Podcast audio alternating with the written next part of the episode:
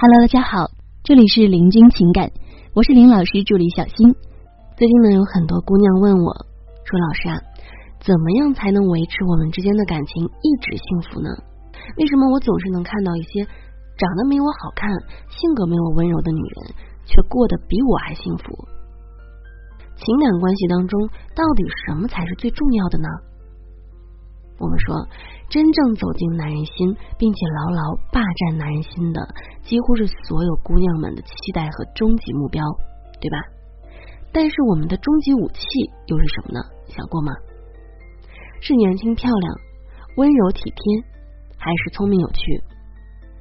这些其实都很重要，但是啊，能够真正贯穿这些的，是更为重要的一点，就是掌握打开他心门的钥匙。我们说，要想真正走进一个男人的心里，只要掌握着这四把钥匙，你就可以轻易的抓准他的需求，打开他的心门。好，我们来说第一把钥匙——征服欲。当男人产生追求一个女人的念头时，不一定是爱，而是源于征服。男人是天生的猎手，但他们对于免费送上的东西，往往提不起兴趣。反之呢，越是对不可控的事物有很强的征服欲和好奇心的，所以知己知彼才能百战不殆。跟男人相处，你得懂得他的心理。男人是猎手啊，你一跑呢，他就会主动追上来。尤其是在引导男人关注你的阶段，也就是让他引发好奇啊，引发他的好奇，更要抓住他的这点心理和加大他的好奇。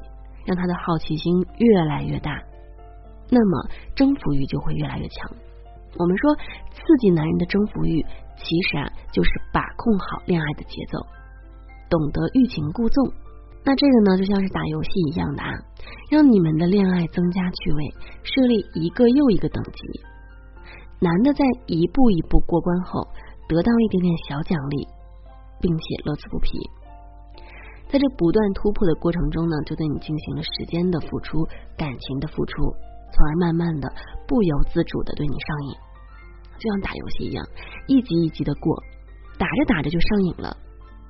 记得电视剧《海上牧云记》中有一段戏是这样的啊，讲的是世子没有得到喜欢女人的芳心，就去找他死心塌地的师弟来泄火。睡完之后，世子说：“我明天再来看你。”可是势必呢，却来了一句：“你可不可以不杀太子？”世子呢，便瞬间来了兴致，说：“我突然觉得你也挺有意思的。”世子清楚势必对他是死心塌地，所以完全把他当做食之无味、弃之可惜的备胎。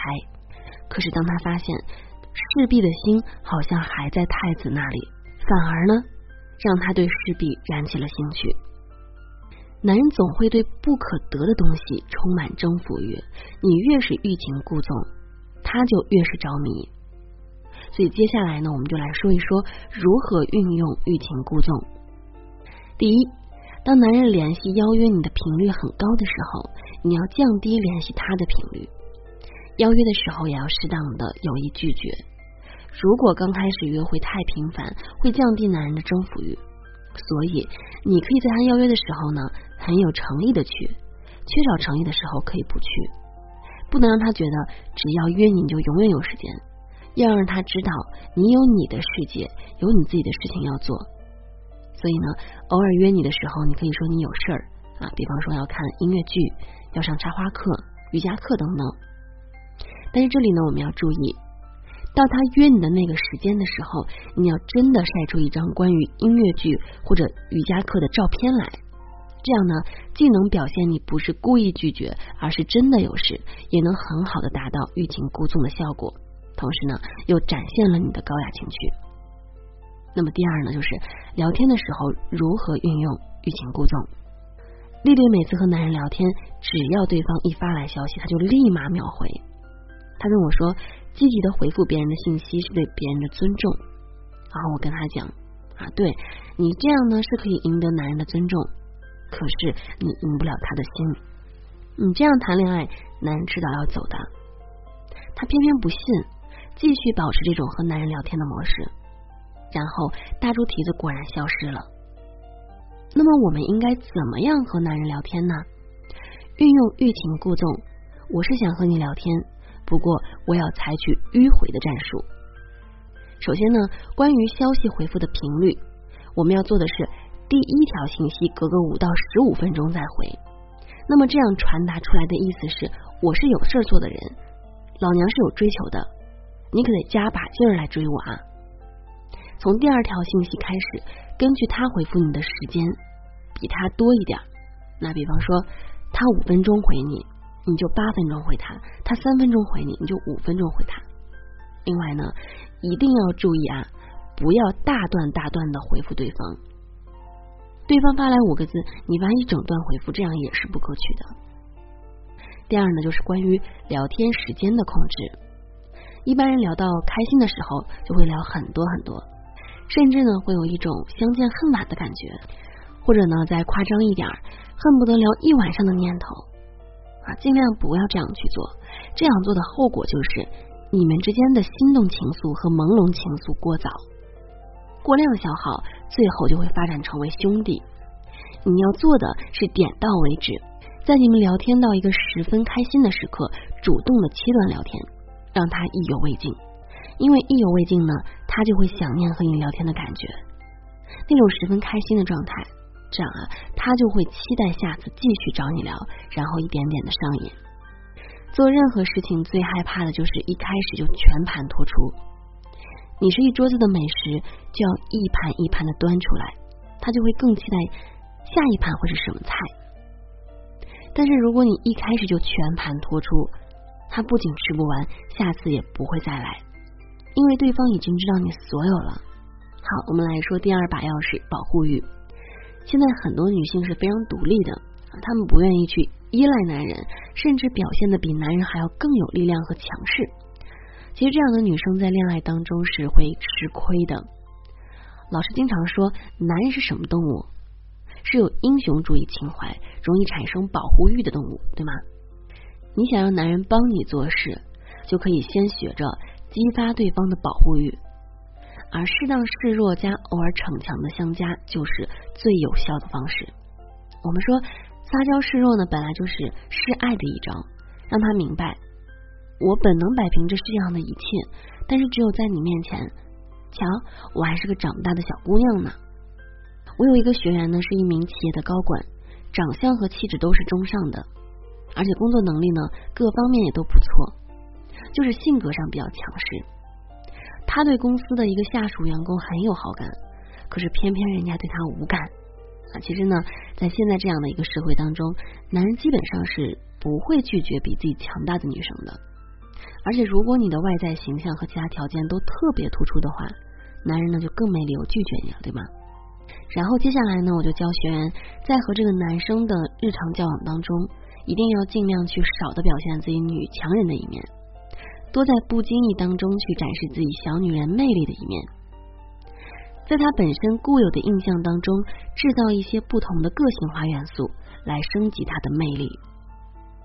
他之前呢是一个很独立。很干练的这样的一个形象，之后呢，我就让他偶尔表现出笨手笨脚的，或者是有的东西不知道该怎么做，就是偶尔性的表现出来。之后呢，那个男生就会慢慢感到好奇，哦，原来他也是有小女人的一面的，他也是需要被照顾和保护的啊，他会产生这样的一种好奇感。而且呢，平时跟男生互动当中加了一些语气助词。整个人说话都变得软下来了，会让男生感觉他跟之前固有的形象是有变化的。这个学员对男生的吸引力自然就大大的提升了。接着呢，男生就开始对他产生兴趣了，啊，还主动的约他一起出去吃饭。所以，自信独立的女人很吸引人的，但是懂得偶尔撒娇示弱的女人会更加的吃香。你要知道，真正的独立不是强势。